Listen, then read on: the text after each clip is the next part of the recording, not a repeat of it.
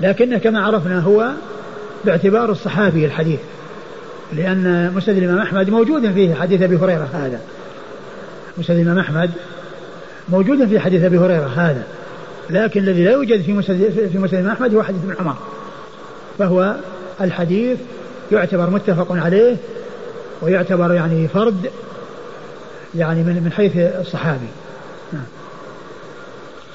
قال حدثنا مسدد مسدد بن مسرهد البصري ثقة أخرجه البخاري وأبو داود والترمذي والنسائي.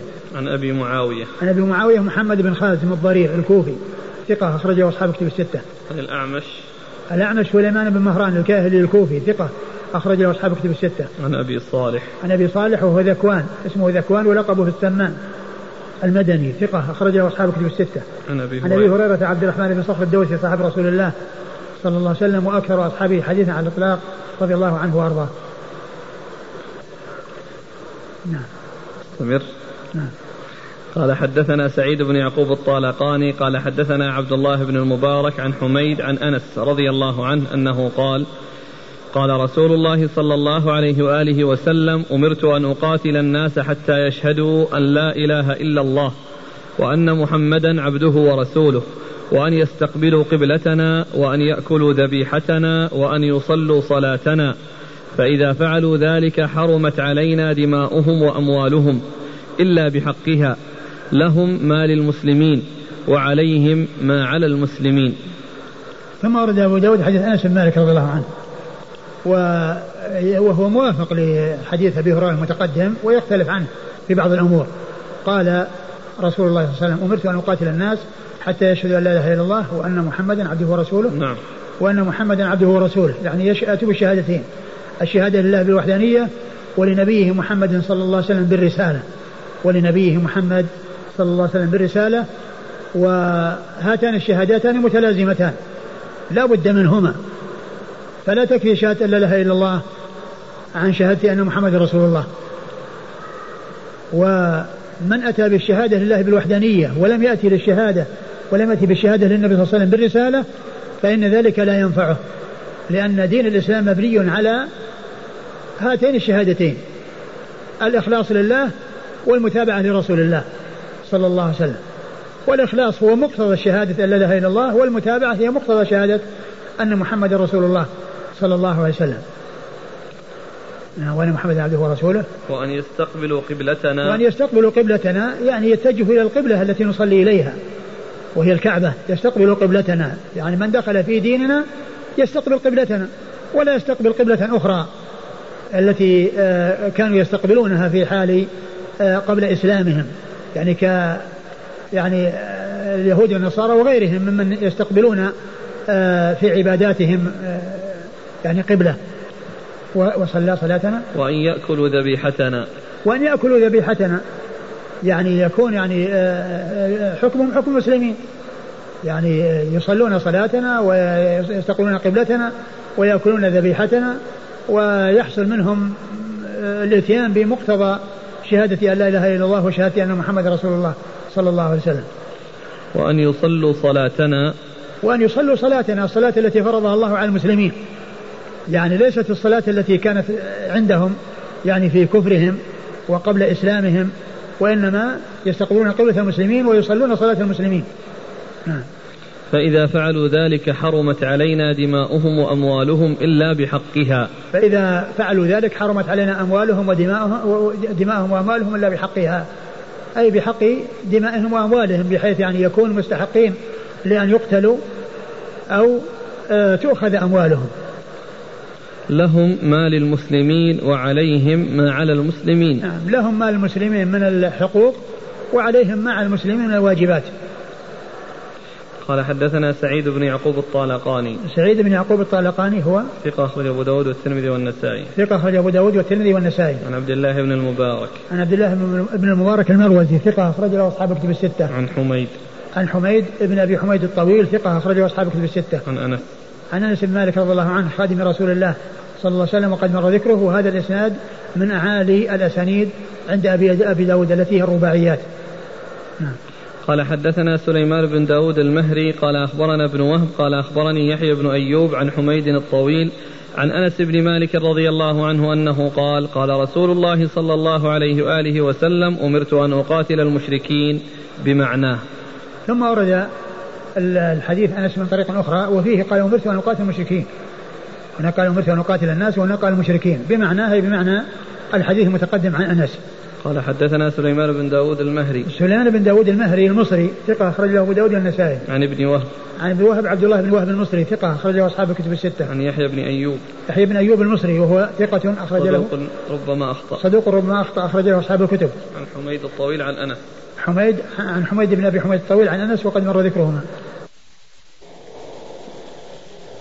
الحديث الثالث قال حدثنا الحسن بن علي وعثمان بن أبي شيبة المعنى قال حدثنا يعلى بن يعلى بن عبيد عن الأعمش عن أبي ظبيان قال حدثنا أسامة بن زيد رضي الله عنهما أنه قال بعثنا رسول الله صلى الله عليه وآله وسلم سرية إلى الحروقات فنذروا بنا فهربوا فأدركنا رجلا فلما غشيناه قال لا إله إلا الله فضربناه حتى قتلناه.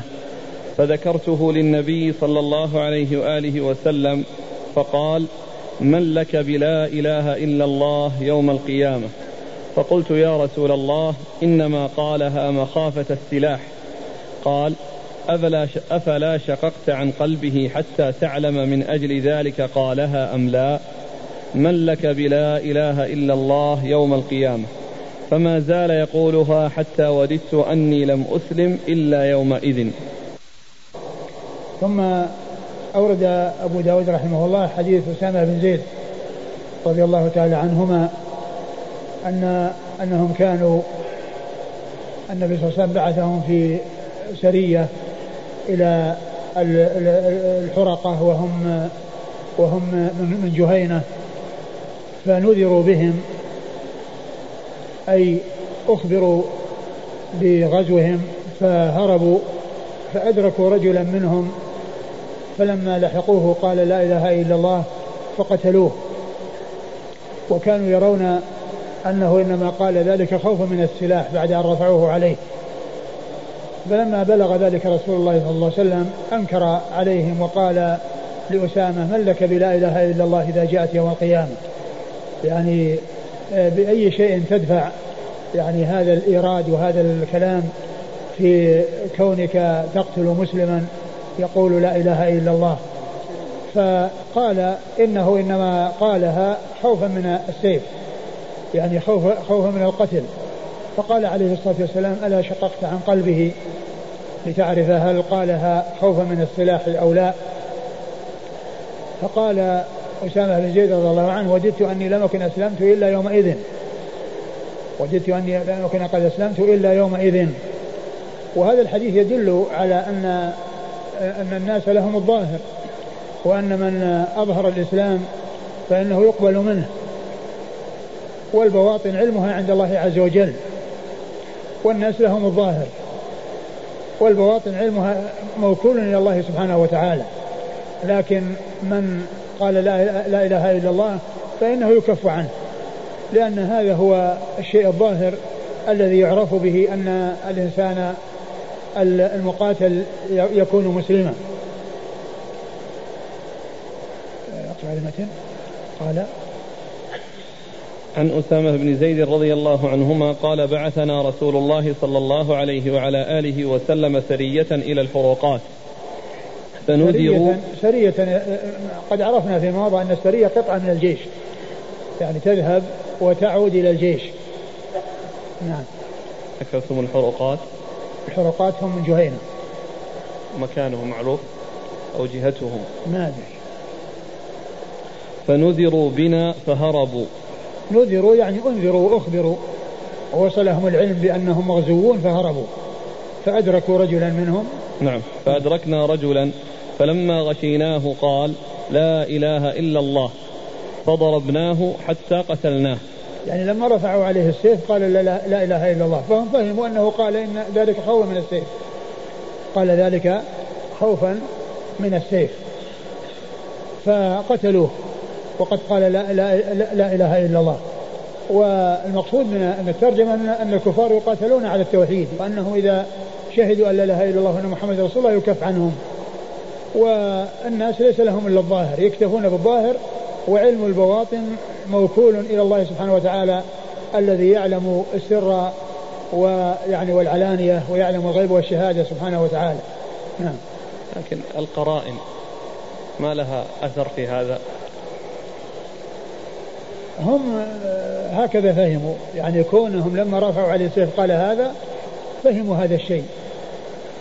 فهموا أنه إنما قال ذلك تعوذا من, من القتل وأن حقيقته أنه ليس كذلك لأنه ما حصل منه ذلك إلا لما غشوه بالسيف.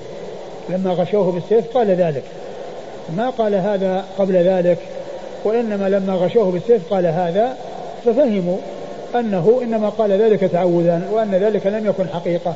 والنبي صلى الله عليه وسلم أنكر عليهم ذلك لأن الظاهر هو الذي يكتفى به من الإنسان والباطن لا يعلمه إلا الله سبحانه وتعالى. فذكرته للنبي صلى الله عليه وآله وسلم فقال من لك بلا إله إلا الله يوم القيامة؟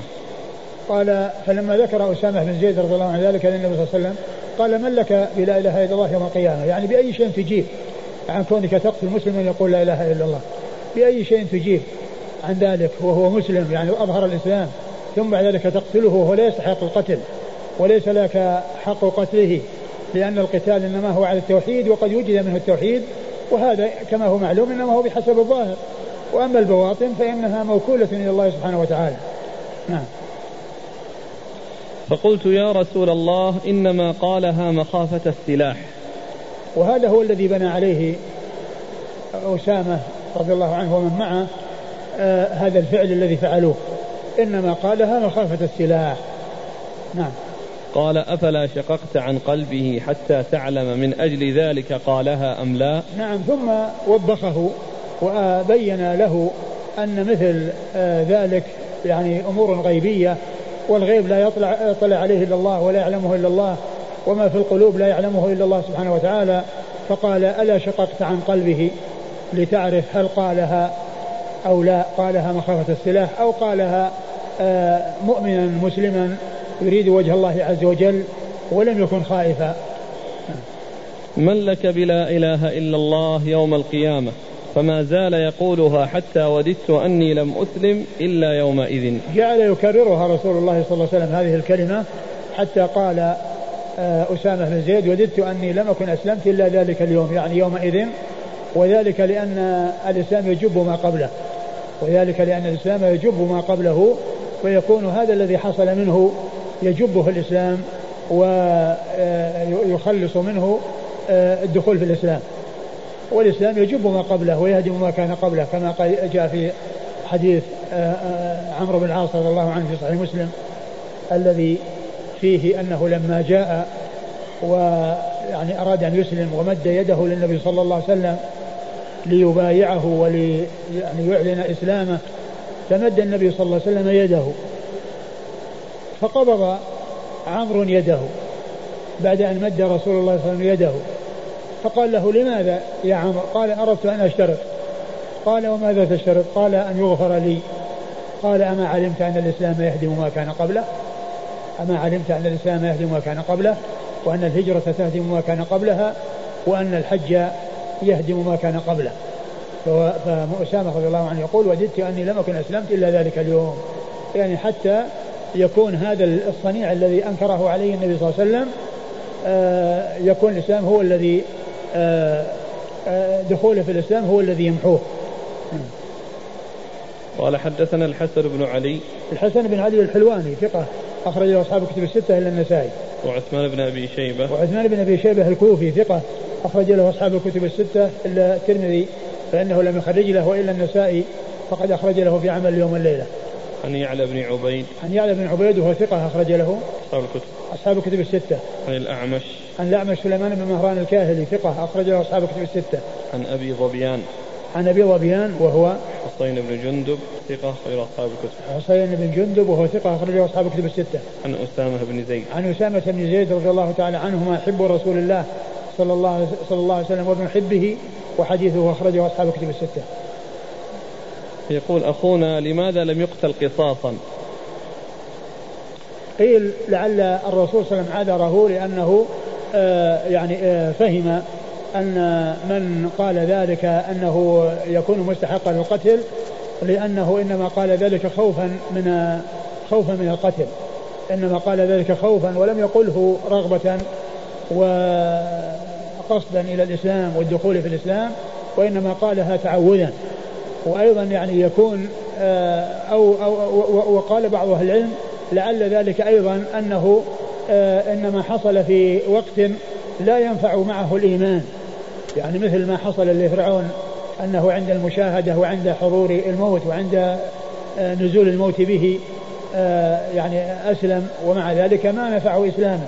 فيكون هذا الذي فهموا أن هذا الذي حصل منه الدخول في الإسلام إنما قال ذلك لما أشرف على الهلاك ورأى أنه هالك قال ذلك فقالوا أنه لا ينفعه.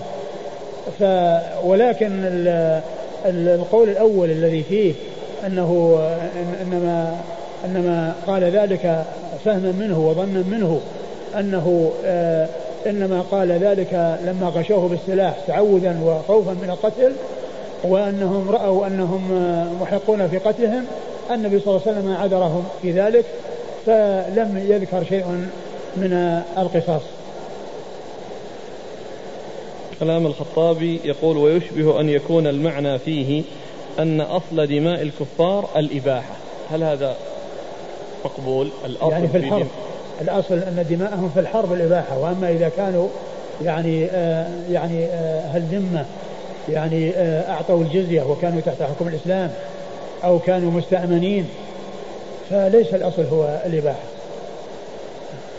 قال حدثنا قتيبة بن سعيد عن الليث عن ابن شهاب عن عطاء بن يزيد الليثي عن عبيد الله بن عدي بن الخيار عن المقداد بن الأسود رضي الله عنه أنه أخبره أنه قال يا رسول الله أرأيت إن لقيت رجلا من الكفار فقاتلني فضرب إحدى يدي بالسيف ثم لاذ مني بشجرة فقال أسلمت لله أفأقتله يا رسول الله بعد أن قالها؟ قال رسول الله صلى الله عليه وآله وسلم لا تقتله فقلت يا رسول الله إنه قطع يدي. قال رسول الله صلى الله عليه وآله وسلم لا تقتله فإن قتلته فإنه بمنزلة بمنزلتك قبل أن تقتله وأنت بمنزلته قبل أن يقول كلمته التي قال. ثم ورد أبو داود حديث المقداد بن الأسود رضي الله تعالى عنه أن أنه سأل النبي صلى الله عليه وسلم قال أرأيت يا رسول الله إن لقيت رجلا مشركين فقطع يدي فلحقته فلاذ مني بشجرة. ثم قال أسلمت لله يعني أنه دخل في الإسلام ودخل في في هذا الدين الحنيف. أفأقتله؟ قال لا تقتله. قال إنه قطع يدي. قال لا تقتله. فإنك إن قتلته فإنك إن قتلته كنت بمنزلته فإنك إن قتلته فإن قتلته فإنه بمنزلتك قبل أن تقتله. فإنه فإنك إن قتلته فإنه بمنزلتك قبل أن تقتله. يعني أنت يعني معصوم الدم. أنت معصوم الدم.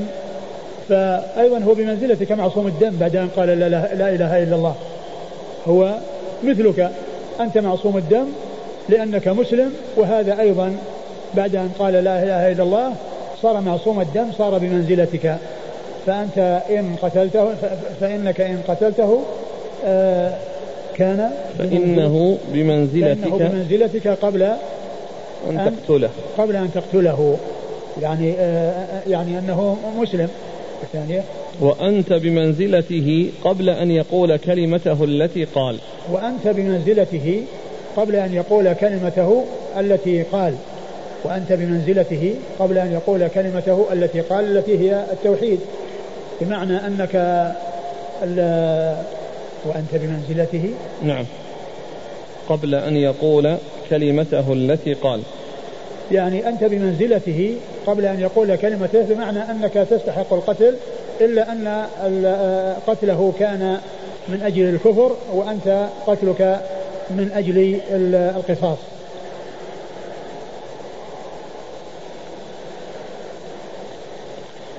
لاذ مني لاذ مني يعني آه، هرب منه واختفى بشجرة قال حدثنا قتيبة بن سعيد قتيبة بن سعيد بن جميل بن طريف البغلاني ثقة أخرج له أصحاب كتب الستة. عن الليث عن الليث بن سعد المصري ثقة فقيه أخرج له أصحاب كتب الستة. عن ابن شهاب. عن ابن شهاب وهو محمد بن مسلم بن عبيد الله بن شهاب الزهري ثقة أخرج له أصحاب كتب الستة. عن عطاء بن يزيد الليثي. عن عطاء بن يزيد الليثي وهو ثقة أخرج له أصحاب كتب الستة. عن عبيد الله بن عدي بن الخيار. عن عبيد الله بن عدي بن الخيار وقد ولد في حياة النبي صلى الله عليه وسلم وقيل هو من ثقات التابعين نعم وقيل هو من ثقات التابعين وحديث أخرجه البخاري ومسلم وأبو داود والنسائي البخاري ومسلم وأبو داود والنسائي عن المقداد بن الأسود عن المقداد بن الأسود وهو المقداد بن عمرو رضي الله عنه ويعني يقال له المقداد الأسود لأن الأسود تبناه فاشتهر بذلك. فصار يقال له المقداد بن الأسود وهو المقداد بن عمرو. وحديث أخرجه أصحاب الكتب الستة.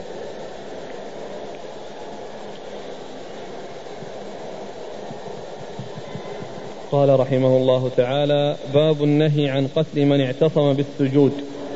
قال حدثنا هناد بن السري قال حدثنا أبو معاوية عن إسماعيل عن قيس عن جرير بن عبد الله رضي الله عنه أنه قال بعث رسول الله صلى الله عليه وآله وسلم سرية إلى خثعم فاعتصم ناس منهم بالسجود فأسرع فيهم القتل.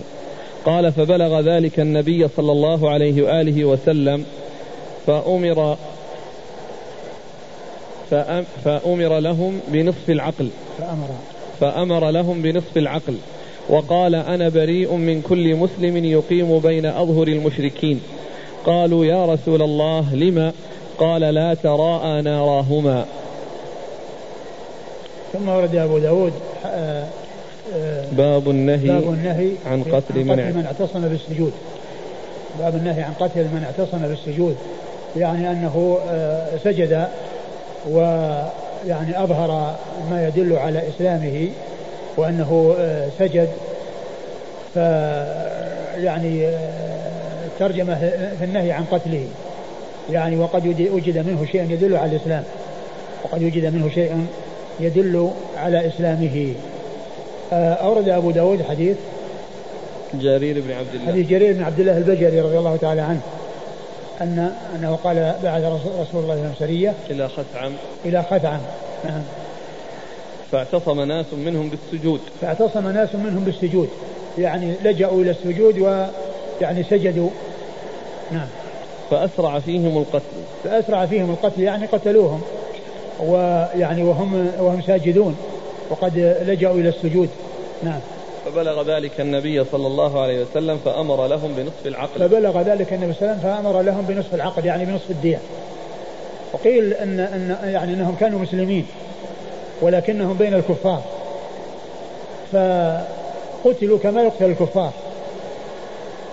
والنبي صلى الله عليه وسلم أمر لهم بنصف العقل أي بنصف الدية ولم يأمر بها كاملة لأنهم بمقامهم مع الكفار صار صار صار لهم نصيب من الجناية عليهم أو أنهم شركاء في كون الجناية قد حصلت عليهم فصار فصاروا مثل الذي قتل بفعله وفعل غيره بفعله وفعل غيره. فالشيء الذي من فعله يسقط لأنه هو الذي آه، شارك في قتل نفسه. وأما من يعني قتله أو يعني آه، شارك في قتله فيكون عليه نصف الدية. فيكون النصف سقط لكون المقتول يعني آه، شارك يعني في آه، كونه يقتل وتسبب في كونه يقتل فكان له نصيب. فيصير كالشخص الذي قتل بفعله وبفعل غيره. يعني مثلا إن القتل يعني قتله ليس متمحضا للذي قتله وإنما حصل بفعله أي المقتول وفعل القاتل الذي باشر قتله. فيكون الذي يتعلق ب آه، مشاركة القاتل لقتل نفسه يسقط حقه فيه أو حق ورثته فيه. والذي وجب على من قتله ولم يكن متمحضا في قتله بل المقتول شاركه في قتله فإنه يكون عليه نصف الدية. يكون عليه نصف الدية. مش بعده؟ وقال أنا بريء من كل مسلم يقيم بين أظهر المشركين. وقال أنا بريء من كل مسلم يقيم بين, بين أظهر المشركين. يعني هؤلاء الذين قتلوا بسبب وجودهم بين المشركين. وظن أنهم منهم. وظن أنهم منهم. وقيل إن اعتصامهم بالسجود يعني هذا ليس دليلا واضحا على إسلامهم ليس دليلا واضحا على إسلامهم لأنهم آه، يوجد منهم السجود لكبرائهم وكذلك السجود لغير الله عز وجل فمجرد السجود في آه، مع الكفار لا يكفي وإنما الذي يعول عليه هو شهادة أن لا إله إلا الله وأن محمد رسول الله. لكن لما كانوا مسلمين وكانوا بين الكفار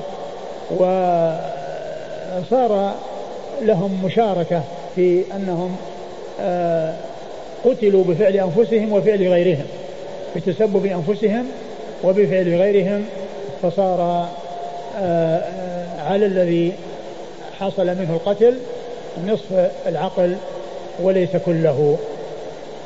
قوله لا تراءى ناراهما يعني معناه الإشارة إلى التباعد بين المسلمين والكفار وأن المسلم لا يكون مع الكفار. بل يكون بعيدا منهم بحيث لا يعني آه، ترى يعني ناره نارهم ولا نارهم ناره بمعنى أنه أنهم إذا أوقدوا نارا وهو أوقد نارا فإن كلا لا يرى نار الآخر وذلك إشارة وكناية عن التباعد فيما بينهم أو فيما بينهم أي بين المسلمين والكفار. نعم. قال حدثنا هناد بن السري هناد بن السري أبو السري ثقة أخرجه البخاري في خلق أفعال العباد ومسلم وأصحاب السنة. عن أبي معاوية عن أبي معاوية محمد بن خازم الضرير الكوفي ثقة أخرجه أصحاب كتب الستة. عن إسماعيل عن إسماعيل وهو بن أبي خالد ثقة اخرج له أصحاب كتب الستة. عن قيس عن قيس بن أبي حازم وهو ثقة اخرج له أصحاب كتب الستة. عن جرير بن عبد الله. عن جرير بن عبد الله البجلي رضي الله تعالى عنه وهو صحابي اخرج له أصحاب كتب الستة. قال أبو داود رواه هشيم ومعمر وخالد الواسطي وجماعة لم يذكروا جريرا. ثم قال أبو داود رواه هشيم نعم. وخالد. ومعمر وخالد. ومعمر وخالد الواسطي أي خالد بن عبد الله الواسطي لم يذكروا جريرا أي أنه مرسل. يعني من قيس بن بن أبي حازم يضيفه إلى النبي صلى الله عليه وسلم. يضيفه إلى النبي صلى الله عليه وسلم فيكون من قبيل المرسل. نعم. هشيم. هشيم بن بشير الواسطي ثقة أخرجه أصحاب كتب الستة. ومعمر. معمر بن راشد الأزدي البصري ثم اليماني ثقة أخرجه أصحاب كتب الستة. وخالد وخالد بن عبد الله الواسطي ثقة هو الطحان وهو ثقة أخرجه أصحاب كتب الستة. صحة الحديث. الحديث صحها الألباني إلا فيما يتعلق بالعقل إلا فيما يتعلق بالعقل ولعل يعني غير العقل آه، من أجل الشواهد. لكن معلوم أن الإنسان يعني إذا حصل منه الحكم أنه إذا كان القتل ليس متمحضا للقاتل وإنما المقتول أيضا له مشاركة مثل ما يحصل في السيارات وحوادث السيارات أحيانا يكون المقتول أو الذي مات له مشاركة وله دخل.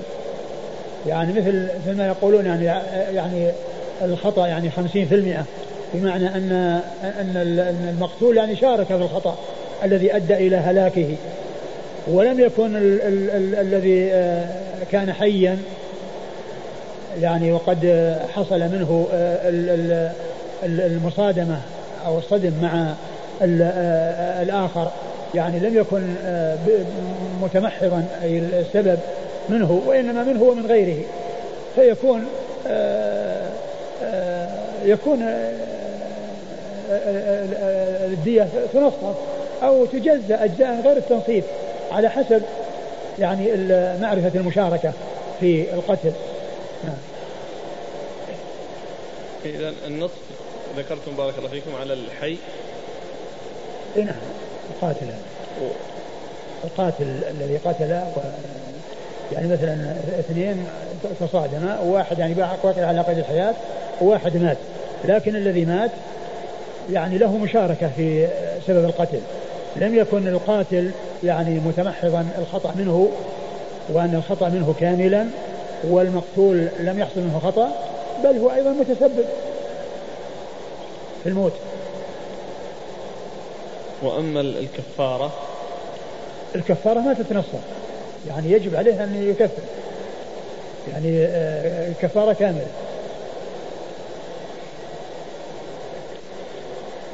أنا بريء من كل مسلم يقيم بين أظهر المشركين. نعم أنا بريء من كل مسلم يقيم بين أظهر المشركين. ثم وضح التباعد بينهم وبين المشركين بأن لا ترى نارهما ناراهما بحيث يعني هؤلاء لا يرون نار هؤلاء وهؤلاء لا يرون هؤلاء إشارة إلى حصول التباعد بينهم. وهذا يدل على البعد عن المشركين وعدم البقاء بين أظهرهم. لكن إذا كان البقاء بين المشركين فيه مصلحة للدعوة إلى الله عز وجل ودعوتهم إلى الإسلام فهو يكون ساغا من هذه الناحية.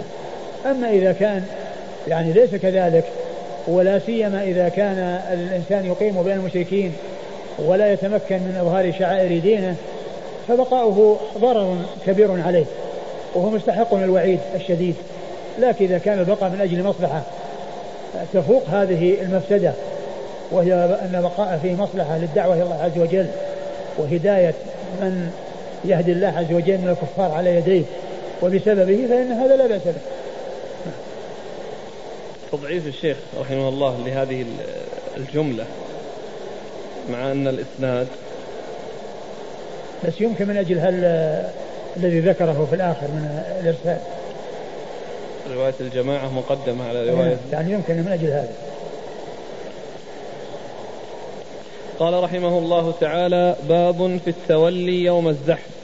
قال حدثنا أبو توبة الربيع بن نافع قال حدثنا ابن المبارك عن جرير بن حازم عن الزبير بن خريث عن عكرمة عن ابن عباس رضي الله عنهما أنه قال نزلت إن يكن منكم عشرون صابرون يغلبوا مئتين. فشق ذلك على المسلمين حين فرض الله عليهم ألا يفر واحد من عشرة.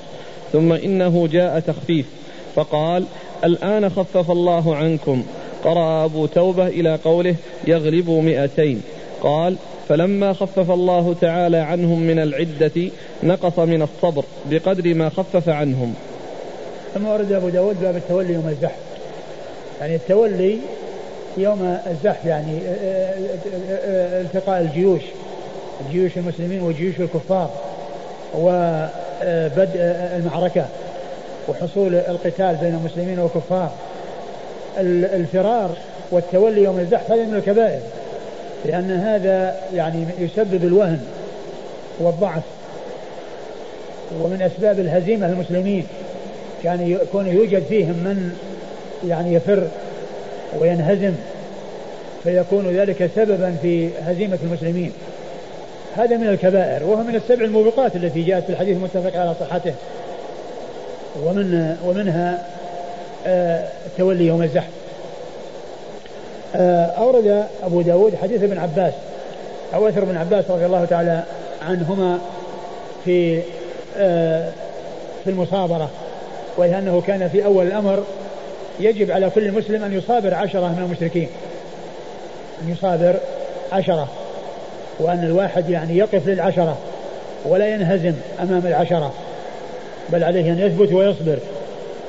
ثم إن الله عز وجل خفف عنهم وجعل المصابرة من الواحد للاثنين من الواحد للاثنين.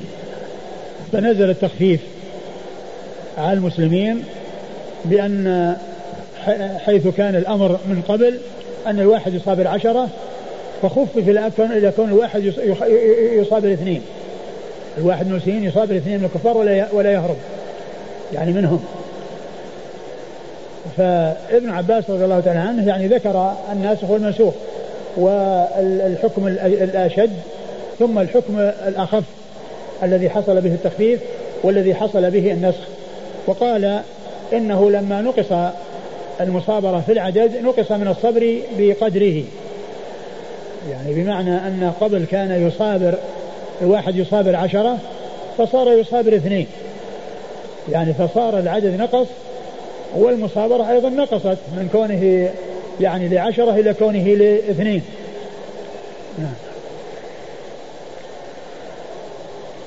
إذا الآن لا يجوز التولي ولو كان يعني المقابل ضعف عدد الجيش.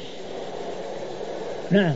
يعني الواحد إذا كان الجيش يعني ضعف المسلمين فيجب الثبوت الثبات والمصابرة نعم.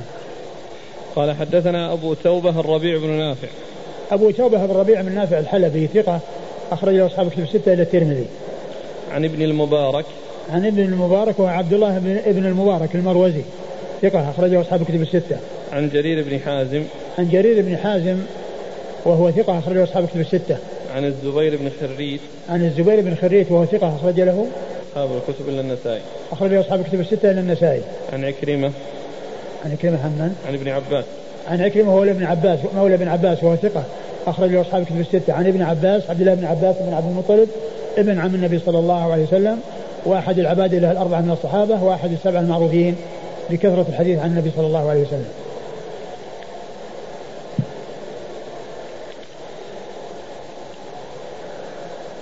قال حدثنا أحمد بن يونس قال حدثنا زهير قال حدثنا يزيد بن أبي زياد أن عبد الرحمن بن أبي ليلى حدثه أن عبد الله بن عمر رضي الله عنهما حدثه أنه كان في سرية من سرايا رسول الله صلى الله عليه وآله وسلم. قال فحاص الناس حيصة فكنت في من حاص. قال فلما برزنا قلنا كيف نصنع وقد فررنا من الزحف وبؤنا بالغضب؟ فقلنا ندخل المدينة فنتثبت, فنتثبت فيها ونذهب ولا يرانا أحد. قال فدخلنا فقلنا لو عرضنا أنفسنا على رسول الله صلى الله عليه وآله وسلم فإن كانت لنا توبة أقمنا وإن كان غير ذلك ذهبنا. قال فجلسنا لرسول الله صلى الله عليه وآله وسلم قبل صلاة الفجر فلما خرج قمنا إليه فقلنا نحن الفرارون. فأقبل إلينا فقال لا بل أنتم العكارون. قال فدونا فدنونا فقبلنا يده. فقال أنا فئة المسلمين. ثم ورد أبو داود حديث ابن عمر رضي الله تعالى عنهما أنه كان في سرية وأنهم حاصوا حيصة يعني مالوا يعني ميلة وانحرفوا ويعني انهزموا وفروا. ولما برزوا وابتعدوا عن الكفار وعن المعركة قالوا يعني ندموا على ما حصل منهم وقالوا إننا تولينا من الزحف وأننا لو ذهبنا و يعني بقينا في المدينة يعني يعني مدة نختفي فيها نستريح ثم نرجع إلى مهمتنا. ثم إنهم بدا لهم أن أن يعرضوا أمرهم على رسول الله صلى الله عليه وسلم وأنه إن كان لهم توبة وإلا فإنهم يعودون. فلما فلما جاءوا إلى الرسول صلى الله عليه وسلم قبل صلاة الفجر أخبروه بالذي قد حصل وقالوا إن وقال إنهم إنهم الفرارون فقال أنتم العكارون. نعم. العكارون يعني العائدون. يعني الذين ليست يعني الذين هم معذورون.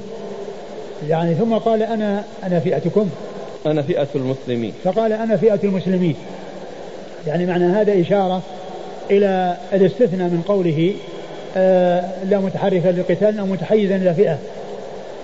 متحيزا إلى فئة. فإنه يكون هذا ليس يعني ممن توعد إذا كان متحرفا للقتال. والمتحرف للقتال هو الذي يعني يحصل منه يعني شيء من أجل أنه يعني يوهم العدو يعني بهزيمة ثم يكر عليه أو يطمع العدو في نفسه حتى يرجع إليه ويعني آه، يقتله.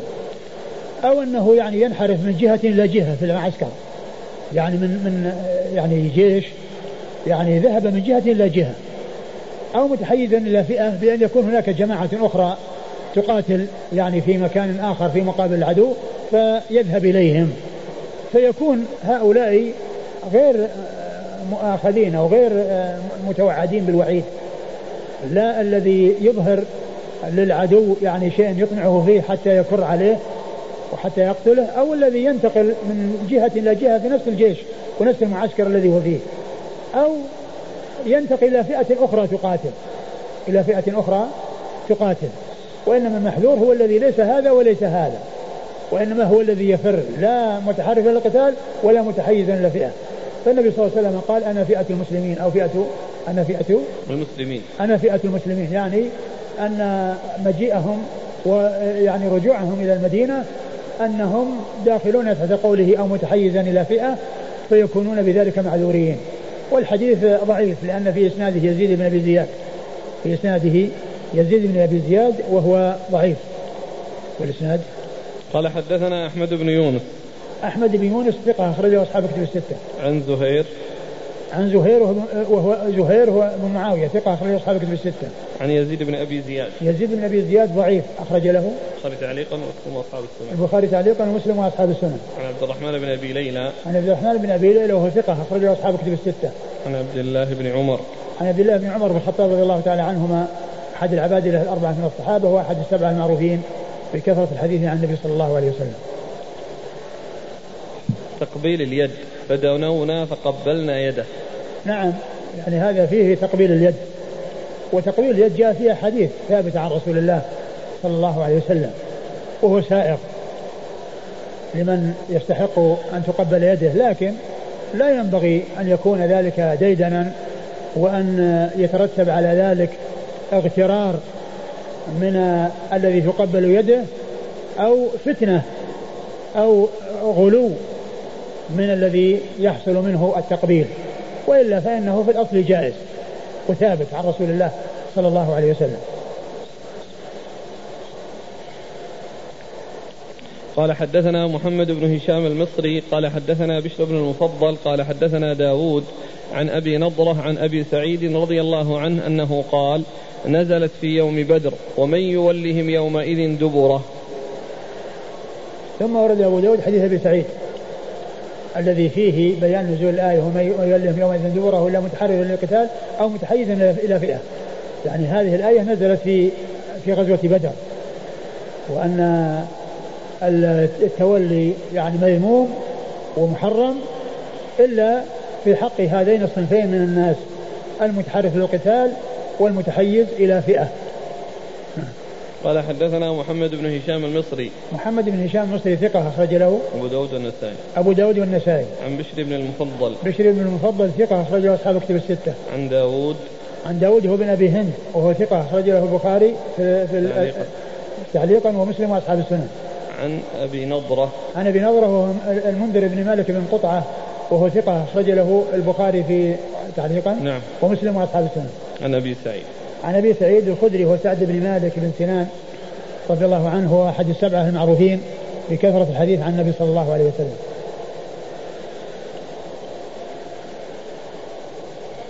قال رحمه الله تعالى باب في الأسير يكره على الكفر. قال حدثنا عمرو بن عون قال أخبرنا هشيم وخالد عن إسماعيل عن قيس بن أبي حازم عن خباب رضي الله عنه أنه قال: أتينا رسول الله صلى الله عليه وآله وسلم وهو متوسد بردة في ظل الكعبة. فشكونا إليه فقلنا ألا تستنصر لنا؟ ألا تدعو الله لنا؟ فجلس محمرا وجهه فقال قد كان من قبلكم يؤخذ الرجل فيحفر له في الأرض ثم يؤتى بالمنشار فيجعل على رأسه فيجعل فرقتين. ما يصرفه ذلك عن دينه؟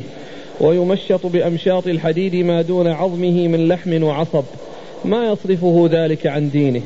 والله ليتمن الله هذا الأمر حتى يسير الراكب ما بين صنعاء وحضرموت ما يخاف إلا الله تعالى والذئب على غنمه. ولكنكم تعجلون. تعجلون. ثم ورد أبو داود باب الأسير يكره على الكفر. باب الأسير يكره على الكفر. يعني كونه مأسور من الأسرى ويكره على الكفر يعني على أن يكون كافرا يرجع عن الإسلام إلى الكفر والعياذ بالله. آه، آه، كون الأسير يعني يثبت على الإسلام ولو قتل هذا هو الذي يدل عليه الحديث حديث خباب بن الأرت. ولو أن إنسانا أكره على الكفر ثم أظهر الكفر وقلبه مطمئن بالإيمان فإن ذلك ينفعه ولا يكون كافرا بذلك كما جاء به القرآن كما جاء في القرآن الكريم. ولكن يعني كونه يصبر ويثبت على دينه حتى لو قتل فإن هذا يكون أولى أولى الإنسان لأنه يدل على عزة المسلم وعظم شأن إسلامه في دينه وأنه يصبر على القتل ولو قتل يعني في سبيل دينه ولكنه إن لم يصبر وأراد أن يعني يتخلص من القتل بأن يظهر الكفر مع اطمئنان قلبه بالإيمان ومع كونه إنما يظهر ذلك بلسانه دون قلبه فإن فإنه معذور ولا بأس بذلك. أورد أبو داود حديث خباب بن الأرت رضي الله عنه أنهم جاءوا إلى النبي صلى الله عليه وسلم وهو متوسد بردة في في, في ظل الكعبة. في ظل الكعبة. أنه متوسد بردة في ظل الكعبة. آه يعني في ظلها يعني يمكن يكون يعني من الشمس وأن يكون يعني في الظل الذي آه، آه، يكون بسبب الشمس من جهة والظل من جهة أخرى فيكون النبي صلى الله عليه وسلم متوسدا بردة في ظل الكعبة. فقالوا له يا رسول الله يعني وقد وعندهم خوف وعندهم يعني إيذاء المشركين لهم. فقيل قالوا يا رسول الله ألا تستنصر لنا؟ تطلب النصر لنا من الله عز وجل أن يظهرنا على أعدائنا. فالنبي صلى الله عليه وسلم قام من من اضطجاعه على تلك الوسادة محمرا وجهه. يعني وقيل ذلك من الغضب صبرهم. والله عز وجل سيظهر دينه ولكن الله عز وجل يبتلي المؤمنين بالكفار والكفار بالمؤمنين. والله عز وجل قادر على أن ينصر نبيه بدون قتال وبدون جهاد ولكنه شاء أن يكون ال ال ال ال القتال والصدام بين بين الحق والباطل والمؤمنين والكفار. كما قال الله عز وجل آه ذلك ولو يشاء الله لانتصر منهم. ولكن ليبلو بعضكم ببعض. الله عز وجل قادر ولو شاء أن ينصر المسلمين على الكفار بدون قتال يحصل ذلك. ولكنه شاء أن يبتلى المؤمنون بالكفار. فيصلون إلى ما يصلون إليه بأعمال صالحة وبهمم عالية. ذلك ولو شاء الله لانتصر منهم. يعني من الكفار. ولكن ليبلو بعضكم ببعض. يعني الوصول إلى هذه الغاية بتعب. ولهذا النبي صلى الله عليه وسلم قال حفت الجنة بالمكاره وحفت النار بالشهوات. الطريق الموصل إلى الجنة فيه تعب. فيه تعب ونصب يحتاج الإنسان إلى صبر. لا بد من الصبر على طاعة الله ولا بد من الصبر عن معاصي الله ولا بد من الصبر على أقدار الله. لأن الجنة حفت بالمكاره والنار حفت بالشهوات. كما قال ذلك رسول الله صلوات الله وسلامه وبركاته عليه. فقام محمرا وجهه وقال قد كان من قد, قد كان, كان من, من كان قبلكم من كان قبلكم يعني في الأمم السابقة. يؤتى بالواحد فيحفر له حفرة ثم يدفن فيها حتى لا يهرب وحتى لا يفر لأن جسمه قد دفن في الأرض ما بقي إلا رأسه فوق. فيؤتى بالمنشار ويقطع رأسه يطلب منه أن يعود عن دينه ويترك دينه فيأبى. ويبقى على دينه كما أنه أيضا يؤتى بأمشاط الحديد ثم تحرك على رأس الإنسان فتقطع كل ما تمر به دون العظم من عصب ولحم. كل ذلك من أجل أن يرجع عن دينه فلا يرجع. يعني هذا أذى شديد وعذاب عظيم ومع ذلك يصبرون. وأنتم مطلوب منكم أن تقاتلوا المشركين وأن تصبروا. والله عز وجل قادر على نصرة أوليائه ولكنه شاء أن يبتليهم. قال ولكن قال رسول الله صلى الله عليه وسلم والله ليتمن الله هذا الأمر. والله ليتمن الله هذا الأمر. يعني الغاية التي تريدونها والأمر الذي تريدونه سيحصل. وهذا من دلائل النبوة عليه الصلاة والسلام أنه يخبر بالأمور المستقبلة. والأمور المغيبة. فتقع طبقا لما أخبر به والناس يصدقون بحصولها ووقوعها طبقا لما أخبر به. من حين ما يبلغهم الخبر عن النبي صلى الله عليه وسلم بحصول أمر مستقبل فإنهم يصدقون ويؤمنون بأن ما أخبر به النبي عليه الصلاة والسلام لا بد وأن يوجد. وإخبار النبي صلى الله عليه وسلم بهذا الأمر الذي يريدونه أنه سيحصل ولكن الله شاء أن يكون الطريق الموصل إليه فيه فيه تعب وفيه نصب. ما هو يحصل بسهولة ويسر؟ بدون ما يتعب وبدون ما ينصب وبدون ما يتميز يعني من يصبر ومن لا يصبر ومن يثبت ومن لا يثبت. والله لا يظهرن الله هذا الدين حتى يسير حتى يسير الراكب ما بين صنعاء وحضرموت. حتى يسير الراكب ما بين صنعاء وحضرموت لا يخاف إلا الله والذئب على غنمه. يعني لا يخاف إلا الله عز وجل الذي هو النافع الضار والذي ما يحصل نفع إلا بقضائه وقدره وما يحصل ضرر إلا بقضائه وقدره كما قال عليه الصلاة والسلام في وصية لابن عباس واعلم أن الأمة لو اجتمعوا على أن ينفعوك لم ينفعوك إلا بشيء قد كتبه الله لك. ولو اجتمعوا على أن يضروك لم يضروك إلا بشيء قد كتبه الله عليك. رفعت الأقلام وجفت الصحف. ف آه، أخبر النبي صلى الله عليه وسلم بحصول الأمن وأن الإنسان يسافر والراكب يسافر وحده. بل جاء في بعض الأحاديث أن الضعينة تسافر أنها لا يعني تخشى أحدا. وكذلك لا يخاف إلا الذئب على غنمه وهي من الأسباب العادية التي جعلها الله عز وجل يعني من أسباب الحاق الضرر بالشخص. والتي هي بقضاء الله وقدره و وذلك في بيان أن الأسباب يعني تخشى ولكن لا يكون خشيتها على اعتبار أن الأمر حاصل منها ومتعلق بها بل ذلك بقضاء الله وقدره لأنه لا يكون شيء من الأسباب ضارا إلا وقد جعله الله ضارا ولا يكون سبب نافعا إلا وقد جعله الله نافعا وأن وأنه قد يوجد السبب ولا يوجد المسبب. قد يوجد السبب ولا يوجد المسبب. قد يوجد الذئب ولكن الله تعالى يعصم ويحفظ الغنم من أن يصل إليها الذئب. وقد يقدر الله عز وجل أن الذئب يصيبها فيصيبها. ولكنكم قوم تعجلون يعني تستعجلون. تريدون أن تحصل أمور بدون تعب. تريدون أن يحصل لكم شيء بدون مقابل وبدون نصب. والأمر كما قال عليه الصلاة والسلام كما أشرت آنفا في الحديث حفت الجنة بالمكاره وحفت النار بالشهوات نعم قال حدثنا عمرو بن عون عمرو بن عون ثقة أخرجه أصحاب كتب الستة. عن هشيم وخالد. عن, عن هشيم مر ذكره وخالد هو آه، آه، بن عبد الله الواسط الطحان. خالد بن عبد الله الواسط وخالد هو؟ إيه هشيم وخالد نعم خالد بن خالد بن عبد الله الطحان نعم. الواسطي مثل هشيم كل كل منهما واسطي. ثقة أخرجه أصحاب كتب الستة. عن إسماعيل عن قيس بن أبي حازم. عن إسماعيل عن قيس بن أبي حازم وقد مر ذكرهما. عن خباب. عن خباب بن الأرت رضي الله عنه وحديثه أخرجه أصحاب كتب الستة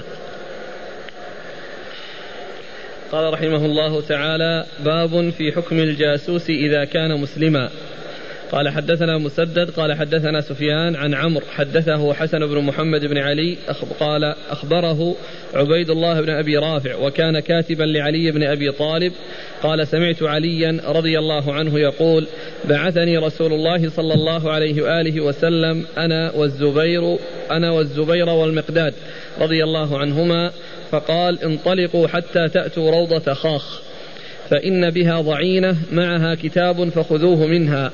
فانطلقنا تتعادى بنا خيلنا حتى أتينا الروضة. فإذا نحن بالضعينة فقلنا هلم, الكتاب. فقالت ما عندي من كتاب؟ فقلت لتخرجن, لتخرجن الكتاب أو لنلقين الثياب. فأخرجته من عقاصها. فأتينا به النبي صلى الله عليه وآله وسلم فإذا هو من حاطب بن أبي بلتعة رضي الله عنه إلى ناس من المشركين يخبرهم ببعض أمر رسول الله صلى الله عليه وآله وسلم. فقال ما هذا يا حاطب؟ فقال يا رسول الله لا تعجل علي فإني كنت امرأ ملصقا في قريش ولم أكن من أنفسها وإن قريشا لهم بها قرابات يحمون بها أهليهم بمكة فأحببت إذ فاتني فأحببت إذ فاتني ذلك أن أتخذ فيهم يدا يحمون قرابتي بها. والله يا رسول الله ما كان بي من كفر ولا ارتداد. فقال رسول الله صلى الله عليه وآله وسلم صدقكم. فقال عمر رضي الله عنه دعني أضرب عنق هذا المنافق. فقال رسول الله صلى الله عليه وآله وسلم قد شهد بدرا. وما يدريك لعل الله اطلع على أهل بدر. فقال اعملوا ما شئتم فقد غفرت لكم. ثم ورد أبو داود في حكم الجاسوس باب في حكم الجاسوس إذا كان مسلما. يعني ماذا يفعل به؟ هل يقتل أو لا يقتل؟ والذي يظهر أن حكمه يرجع إلى الإمام وأنه يرى ما فيه المصلحة فيه إن قتله فله قتله وإن أبقاه فله إبقاءه. وقد أورد أبو داود حديث علي رضي الله عنه. حديث علي بن أبي طالب رضي الله عنه أن النبي صلى الله عليه وسلم في لما بعث النبي صلى الله عليه وسلم أراد أن يغزو مكة عام الفتح. أخفى الخبر عن الناس. يعني حتى لا يحصل هناك يعني اطلاع ومعرفة من الكفار لقدوم النبي صلى الله عليه وسلم فيستعدون. وقد سبق أن مر في الدرس الماضي أن النبي صلى الله عليه وسلم كان إذا أراد غزوة ورى بغيرها. إلا في غزوة تبوك فإنه أعلن أنه يعني سيغزو الروم وأمر الناس بالاستعداد وأمرهم بالنفير. وغيرها كان يوري. بحيث يعني حتى يخفى الخبر على الكفار الذين يريد أن يغزوهم صلى الله عليه وسلم. آه، حصل من حاطب بن أبي بلتعة رضي الله عنه أنه كتب كتابا إلى الكفار بمكة يخبرهم بشيء من خبر النبي صلى الله عليه وسلم وأنه يريد أن يأتي إليهم وأنه يتهيأ لغزوهم. وأرسل بذلك ضعينة امرأة ذهبت بهذا الكتاب. والله تعالى أطلع نبيه على ذلك. فأرسل عليا وبعث عليا ومعه الزبير والمقداد بن الأسود الثلاثة على يعني خيل على خيل أو على ركاب قال تعاد بنا خيلنا. نعم. نعم على خيل ليأتوا بذلك الكتاب الذي مع هذه المرأة.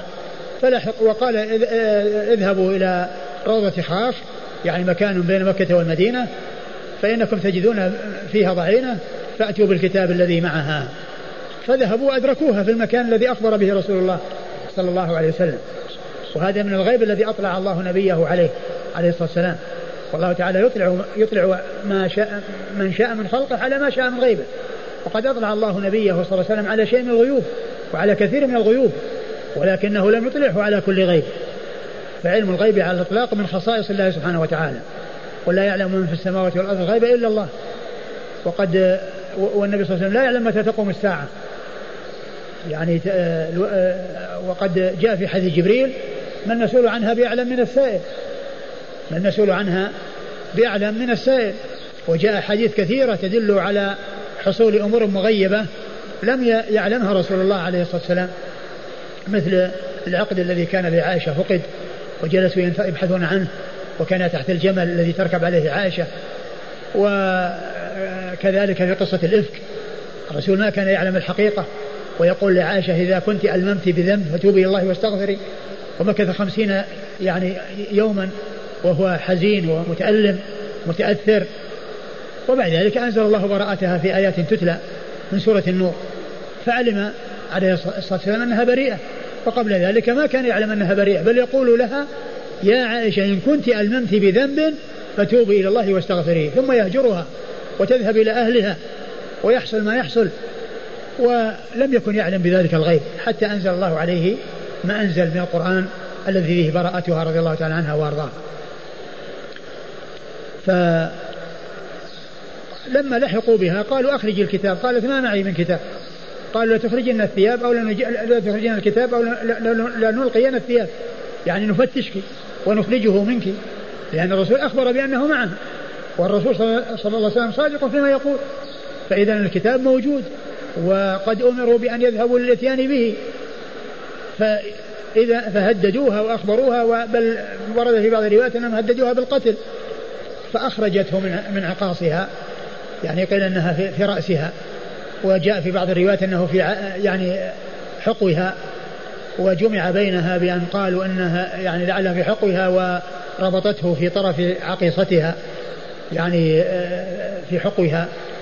فجاءوا إلى النبي صلى الله عليه وسلم وإذا فيه موضوعه من حاطب بن أبي بلتعة إلى آه، إلى كفار قريش يخبرهم ببعض خبر النبي صلى الله عليه وسلم. فالنبي صلى الله عليه وسلم قال له ما هذا يا حاطب؟ فقال لا تعجل علي يا رسول الله. والله ما أبي من كفر ولا ردة. يعني ما كنت كافرا يعني داخلا في الإسلام كافرا ومبقي ومبقي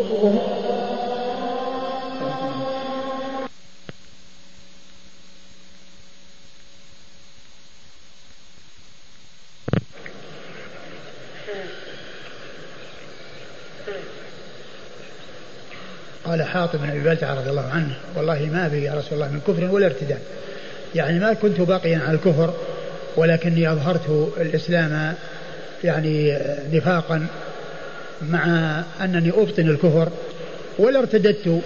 يعني بعد أن دخلت في الإسلام ما خرجت منه إلى الكفر فلست باقيا على الكفر وأظهرت الإسلام نفاقا مع إبطان الكفر ولست دخلت في الإسلام ثم خرجت منه ورجعت إلى الكفر يعني بالردة.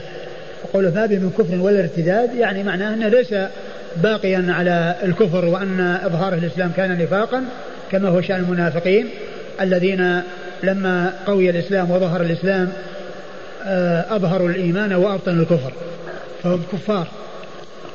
وذلك لأنهم قلوبهم آه، معقودة على الكفر.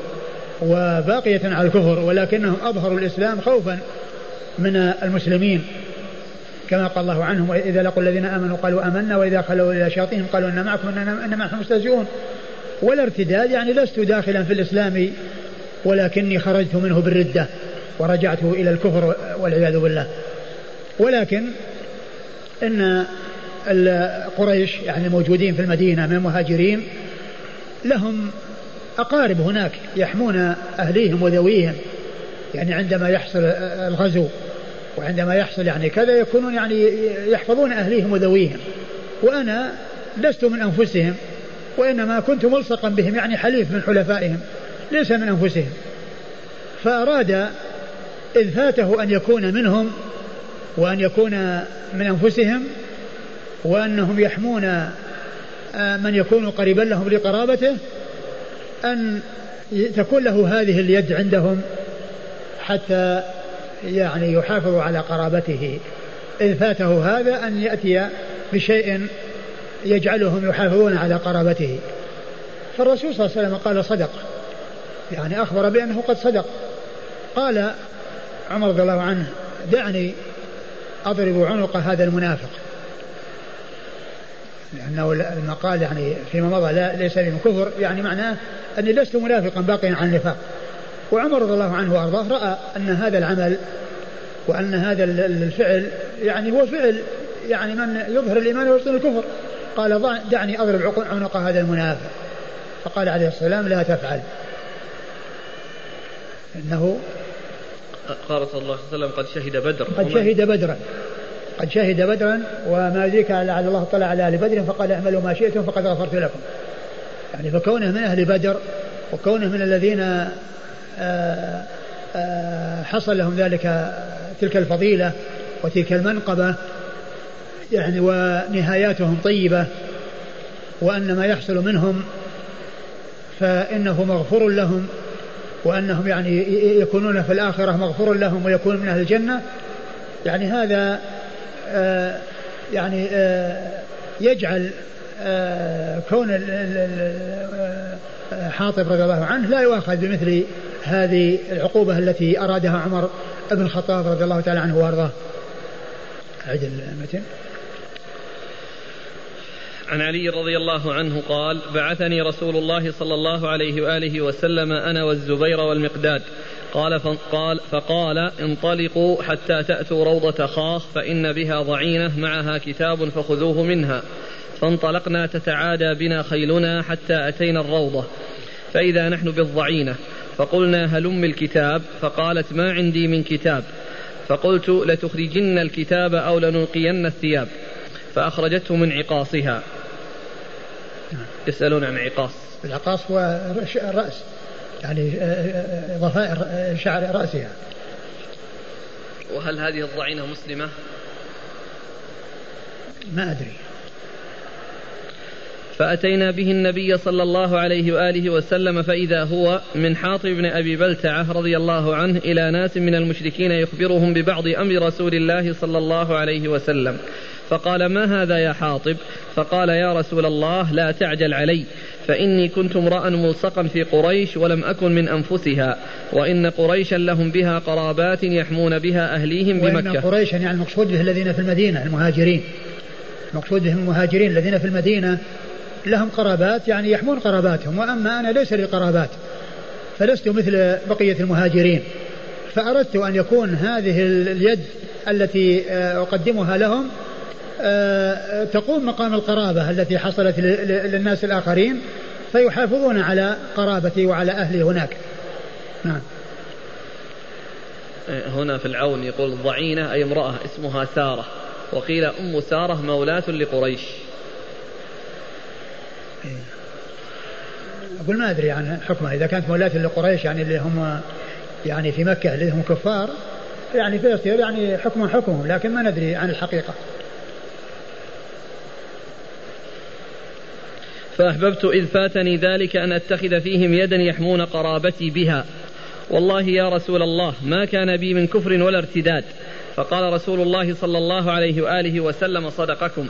فقال عمر رضي الله عنه دعني أضرب, دعني أضرب عنق هذا المنافق. فقال رسول الله صلى الله عليه وآله وسلم قد شهد بدرا وما يدريك لعل الله اطلع على أهل بدر فقال اعملوا ما شئتم فقد غفرت لكم. ثم إن قول عمر رضي الله عنه أن قول عمر دعني أضرب عنق هذا المنافق وإجابة النبي صلى الله عليه وسلم بأنه شهد بدرا فيه إشارة إلى قتل الجاسوس وجواز قتله لأنه ما ذكر يعني شيء يمنع إلا كونه شهد بدرا وأن الذي يمنع من قتله كونه شهد بدرا. فيعني دل هذا ويفهم من هذا أنه لو لم يكن عنده هذه المنقبة لكان أهلا لأن يقتل ويسوغ أن يقتل. ولكن الذي حصل لهذا الرجل رضي الله عنه أنه كان ممن شهد بدرا وأهل بدر. قيل قال الله تعالى فيهم ما قال. وهذا يدل على أن أهل بدر نهاياتهم حسنة وأن مآلهم إلى الجنة وهم من خيار أصحاب رسول الله صلى الله عليه وسلم وأنه مغفور لهم في الآخرة. لكن هذا لا يعني أن من وجب عليه شيء في الدنيا أنه لا يؤاخذ به وأنه لا يسقط عنه بل آه، لو فعل أمرا يستحق عليه حدا أو يستحق يعني آه، كذا فإنه يؤاخذ به وإنما الكلام في آه، ما يتعلق بالآخرة. ولا يعني ذلك أنهم يعني إذا فعلوا أي شيء لو حصل لو وجد منهم شيء فإنه يكون مغفورا لهم وأنهم لا يؤاخذون عليه ولا تقام الحدود بل تقام الحدود على من حصل منه يعني شيء من ذلك. نعم. قال حدثنا مسدد. مسدد بن مسرهد البصري ثقة أخرج حديثه البخاري وأبو داود والترمذي والنسائي. عن سفيان. عن سفيان بن عيينة ثقة أخرجه أصحاب كتب الستة. عن عمرو. عن عمرو بن دينار ثقة أخرجه أصحاب كتب الستة. عن حسن بن محمد بن علي.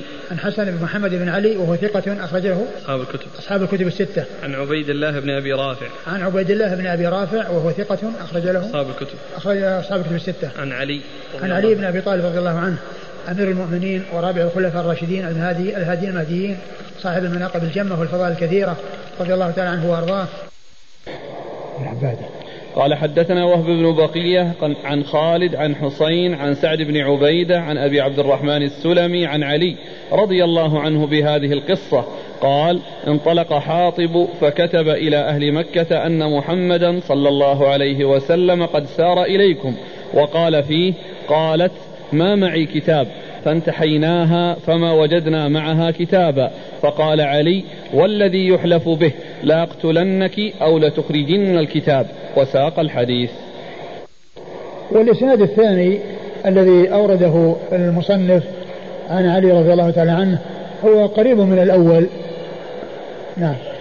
الإسناد قال حدثنا وهب بن بقية.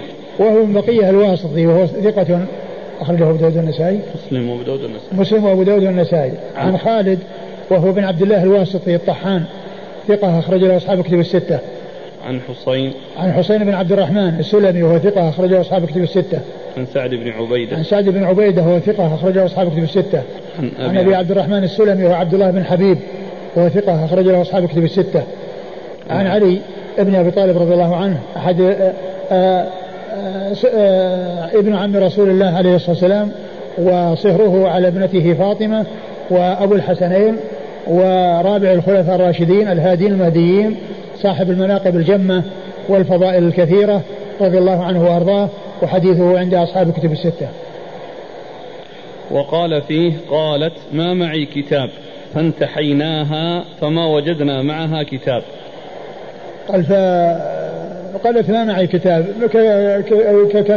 كلامها الأول مواضع فانتحيناها يعني معناه أنهم آآ آآ أنهم يعني حاولوا معها وأنها ما وجدوا يعني معها كتاب ولكنهم كما سبق أن مر أنهم قالوا لا لا, تخرجين الكتاب أو لا نلقين الثياب يعني يجردونها. وفي بعض وفي هذه الرواية قال لا أقتلنك يعني إذا لم تخرج الكتاب. وعندما رأت العزم والتصميم منهم وأنهم جاءوا آه، على علم بأن معها كتاب آه، استخرجته من عقيصتها. كما سبق أن مر. فقال علي والذي يحلف به. والذي يحلف به يعني حلف بالله. يعني لا يحلف إلا بالله. والذي يحلف به أي هو الله سبحانه وتعالى. قال رحمه الله تعالى باب في الجاسوس الذمي. قال حدثنا محمد بن بشار قال حدثني محمد بن محبب أبو همام الدلال. قال حدثنا سفيان بن سعيد عن أبي إسحاق عن حارثة بن مض... عن حارثة بن مضرب عن فرات بن حيان رضي الله عنه أن رسول الله صلى الله عليه وآله وسلم أمر بقتله وكان عينا لأبي سفيان رضي الله عنه وكان حليفا لرجل من الأنصار فمر بحلقة من الأنصار فقال إني مسلم. فقال رجل من الأنصار يا رسول الله إنه يقول إنني مسلم. فقال رسول الله صلى الله عليه وآله وسلم إن منكم رجالا نكلهم إلى إيمانهم. منهم فرات بن حيان. ثم ورد أبو داود باب قتل باب, باب قتل باب في الجاسوس الذمي. في الجاسوس الذمي. في الجاسوس الذمي. يعني آآ آه، آآ آه، يعني ماذا يصنع به وماذا يعمل به. والذمي الذي هو يعني له ذمة وله عهد إذا صار جاسوسا فإنه يكون ناقضا لعهده. وللإمام أن يقتله.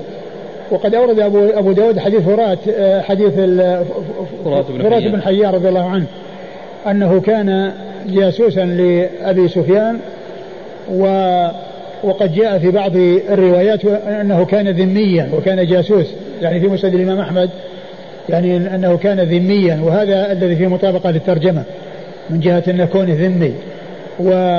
وأنه كان آه، عينا أي جاسوسا لأبي سفيان يعني أبو سفيان بن حرب يعني في حال آه، كفره يعني وذلك قبل أن يسلم وقبل فتح مكة.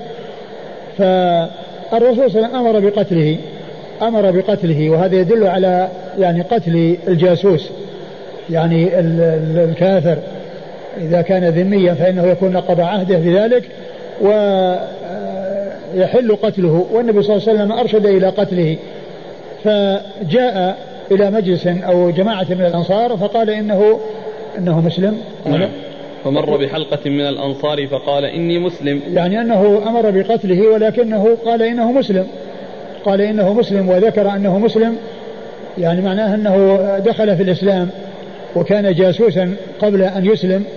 فقال آه، فقال إني مسلم. فجاءوا إلى النبي صلى الله عليه وسلم وأخبروه بأن فراتا قال إنه إنه يقول إنني مسلم. إنني مسلم. فقال رسول الله صلى الله عليه وسلم إن أناسا إن منكم رجالا نكلهم إلى إيمانهم. إن منكم رجالا نكلهم إلى إيمانهم. يعني ما يقولونه بألسنتهم من أنهم مؤمنون وأنهم مسلمون. يعني آه، الظاهر. يعني الحكم بالظاهر. لأن الكافر إذا قال إنه مسلم أو قال آمنت بالله وقال أشهد أن لا إله إلا الله فإن الحكم أنه يكون مسلما بذلك. ولا يلتفت إلى آه، ولا آه، ولا يبحث عما عما سوى ذلك لأن الظاهر للناس والباطن علمه لله سبحانه وتعالى. وقد مر في بعض الأحاديث فلا شققت عن قلبه أي الذي قتل بعد أن قال لا إله إلا الله هل قالها خوفا من القتل أو أو أو ما أو أو أو, أو, أو ليس خوفا من القتل؟ ثم قال منهم فرات بن السا... فرات بن حيان منهم فرات بن حيان يعني من هؤلاء الذين نكلهم. ومحل الشاهد من هذا أن الرسول صلى الله عليه وسلم أمر بقتله من أجل تجسسه. ولكن الإسلام هو الذي آه، منع من ذلك وحال بينه وبين أن يقتل. نعم. لو تكرمت تعيد الفقه المسألة ومعنى الذمي. الذمي هو الكافر المعاهد الذي له عهد وذمة.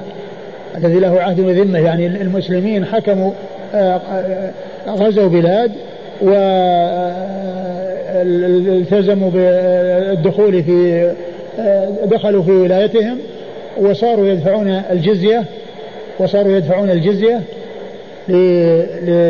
لبقائهم على كفرهم. هذا هو الذمي.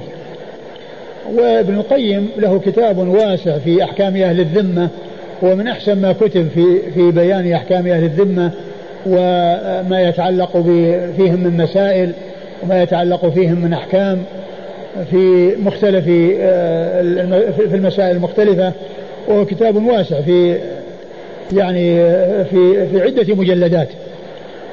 فهو من أحسن ما يرجع إليه فيما يتعلق بأحكام الكفار والتعامل معهم سواء كان في التهنئة أو التعزية أو السلام أو كل ما يتعلق بأحكام الكفار يعني أهل الذمة وغير أهل الذمة. فهذا الآن كان يعني كان يعني تحت حكم الإسلام ويدفع الجزية؟ كان عينا يعني هذا هذا هو هذا هو الأصل يعني في معرفة الذمي ولكنه كان جاسوسا لأبي سفيان. كان جاسوسا لأبي سفيان. ولا ندري هل هل كان هذا أيضا من يد من ذمه وإنما له عهد. معناه أنه ذمي له عهد. معناه أنه داخل تحت ولاية الإسلام ولكنه يمكن أن يكون آه، تحت ولاية الإسلام ولكنه آه، استخدم للتجسس قال حدثنا محمد بن بشار. محمد بن بشار الملقب بن دار البصري ثقة. أخرج له أصحاب الكتب الستة وهو شيخ لأصحاب الكتب الستة.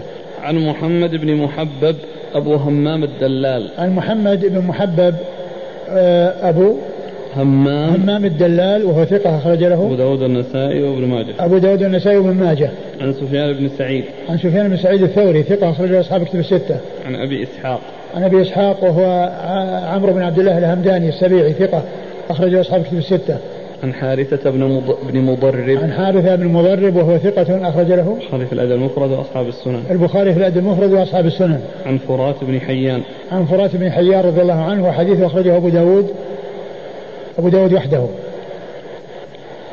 قال رحمه الله تعالى باب في الجاسوس المستأمن. قال حدثنا الحسن بن علي قال حدثنا أبو نعيم قال حدثنا أبو عميس عن ابن سلمة بن الأكوع عن أبيه رضي الله عنه أنه قال أتى النبي صلى الله عليه وآله وسلم عين من المشركين وهو في سفر فجلس عند أصحابه ثم انسل.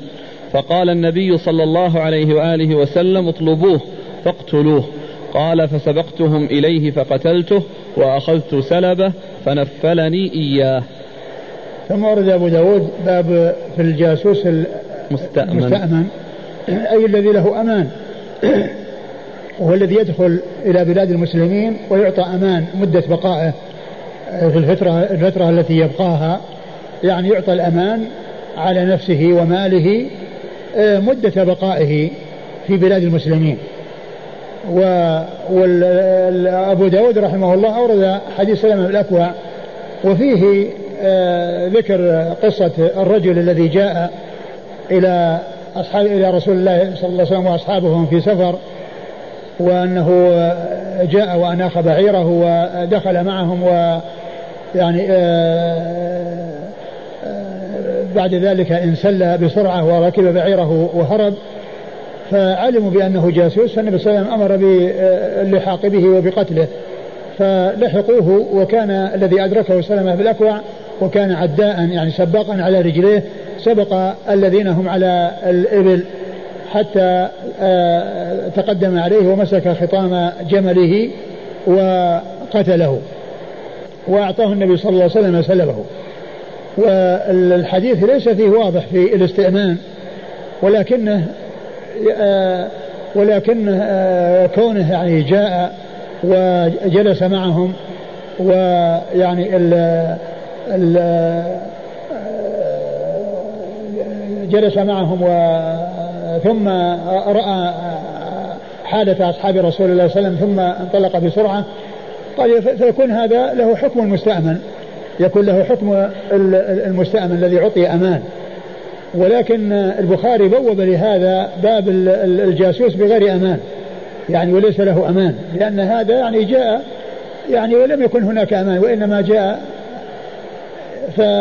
فلعل أبا داود يعني أراد من وراء ذلك أن أن الحكم المستأمن إنما هو يكون كذلك وأنه إذا حصل منه تجسس فإنه ينقض أمانه وليس من أهل الأمان ويستحق القتل وقد وهذا الجاسوس الذي جاء وجلس مع أصحاب رسول الله صلى الله عليه وسلم ورأى حالهم ثم انسل فعرفوا أنه جاسوس.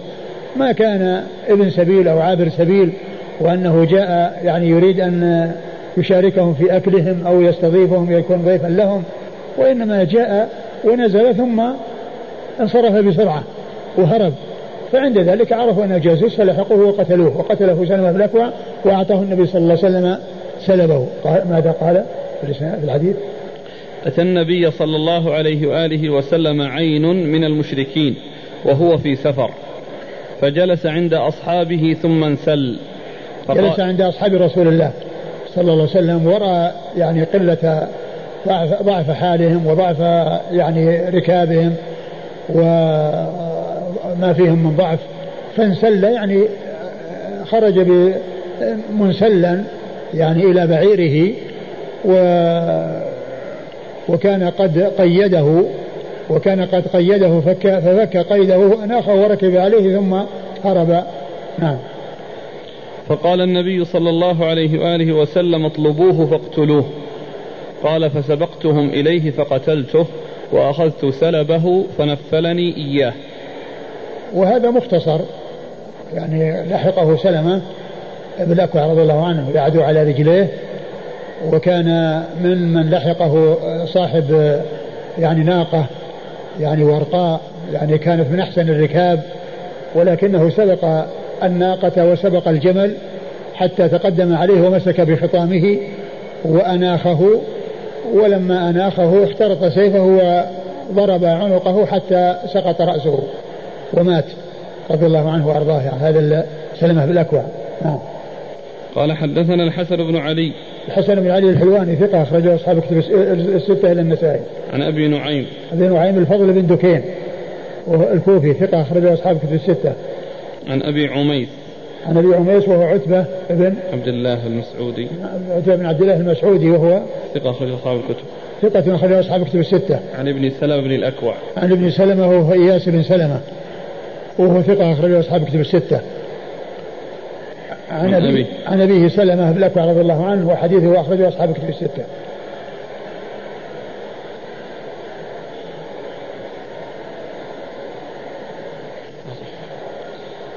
قال حدثنا هارون بن عبد الله أن هاشم بن القاسم وهشاما حدثاهم.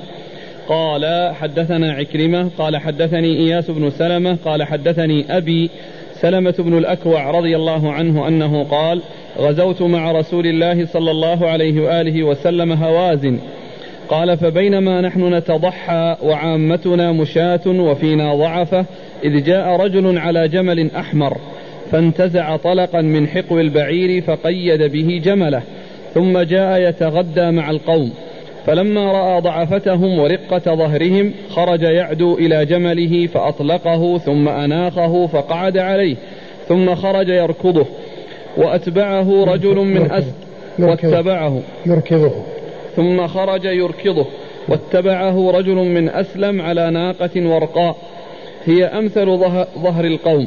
قال فخرجت أعدو فأدركته ورأس الناقة عند ورك الجمل وكنت عند ورك الناقة ثم تقدمت حتى كنت عند ورك الجمل ثم تقدمت حتى أخذت بخطام الجمل فأنخته فلما وضع ركبته بالأرض اخترطت سيفي فأضرب رأسه فندر فجئت براحلته وما عليها أقودها. فاستقبلني رسول الله صلى الله عليه وآله وسلم في الناس مقبلا. فقال من قتل الرجل؟ فقالوا سلمة بن الأكوع. قال له سلبه أجمع. قال هارون هذا لفظ هاشم. ثم ورد أبو داود حديث سلمة بن الأكوع رضي الله عنه وهو يعني آه، أكثر تفصيلا لهذه القصة من الرواية السابقة. وقد أخبر سلمة بن الأكوع رضي الله عنه أنهم كانوا في غزوة وأنهم كانوا في غزوة هوازن وأن النبي أن الصحابة رضي الله عنهم كانوا قد نزلوا قال نتضحى يعني معناه أنهم يعني يأكلون طعاما في الضحى. يعني مثل ما يقال نتغدى ونتعشى يعني طعام الغداة وطعام العشاء. نتضحى يعني جلسوا يعني يأكلون في وقت الضحى. فجاء هذا وشاركهم في الأكل. يعني هذا الجاسوس. الذي الذي جاء. ف آه، لما رأى رقتهم رقة حالهم وضعفهم انسل وركب وكان آه، لما وصل إليهم آه، انتزع طلقا من حقو جمله والطلق هو عقال من من جلد فقيده به. قيده يعني وضعه على يديه بحيث لا يمشي ولكنه يستطيع أنه يتحرك يرعى لأنه ما هو بارك لأنه قيده تقييد ولم يعقله عقلا يعني يبركه ثم يعقد ثم يعقل رجل يده حتى لا يثور ولا يقوم وإنما قيده قيد يديه حتى لا ينطلق ويذهب ولكنه يمكن أنه يمشي مشي خفيف يعني ويرعى. فلما يعني رأى حالتهم وانسل وأناخ وأطلق القيد وأناخه وركب عليه ثم جعل يركضه يعني يستحثه على الجري والعدو. فالنبي صلى الله عليه وسلم أمر باللحوق به وقتله فلحقه آه، رجل من أسلم وهو من جماعة سلمة بن الأكوع يعني سلمة بن الأكوع من أسلم. ف آه، آه، لحقه ذلك الذي هو صاحب الناقة الورقاء وهي أمثل الإبل التي معهم فكان رأسها عند ورك الجمل كان رأسها عند ورك الجمل فلحق حتى صار عند ورك الناقة ثم تقدم يعني يسبق يسبقهما حتى صار عند ورك الجمل ثم تقدم حتى صار أمامه ومسك خطامه وأناخه ولما أناخه وانحطت ركبة البعير في الأرض أخذ اخترض سيفه فضربه فندر يعني سقط رأسه. سقط رأسه فجاء بالبعير يقوده وما عليه. فالرسول صلى الله عليه وسلم استقبله. هو الناس يعني قاموا من أماكنهم يستقبلون هذا يعني هذا الذي الجماعة الذين ذهبوا لقتل هذا الجاسوس. فلما وصلوا قال من الذي قتله؟ قالوا سلمه الاكوع قال له سلبه أجمع. يعني كل سلبه يكون لسلمه. والسلب هو الذي يعطاه آه، الذي قام بمهمة بأن قتل إنسانا ويعني فيعطى سلبه يعني ما له من ثياب وما له من سلاح. فقال عليه السلام له سلبه أجمع. وهذا فيه دليل على القيام لاستقبال من يأتي واستقبال القادم والداخل. لأن النبي صلى الله عليه وسلم قام هو والصحابة واستقبلوا يعني هؤلاء الذين لحقوا ذلك الجاسوس وتولى آه، سلمة الأكوع قتله نعم.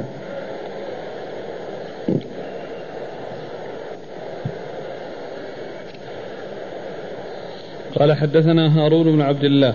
هارون بن عبد الله لقبه الحمال وهو البغدادي ثقة أخرجه مسلم وأصحاب السنن. عن هاشم بن القاسم. عن هاشم القاسم ثقة أخرجه أصحاب كتب الستة. وهشام. وهشام بن سعيد الطالقاني وهو في التحفة. تحت إيش؟ ابن عبد الملك. بن عبد الملك هشام بن عبد الملك إيش؟ أبو الوليد الطيالسي. حدثني إيش؟ شيخهم عكرمة لا الإسناد. قال حدثنا هارون بن عبد الله أن هشام بن القاسم وهشاما حدثاهم. قال حدثنا عكرمة. في التحفة فيه هشام بن عبد الملك؟ ها؟ نعم.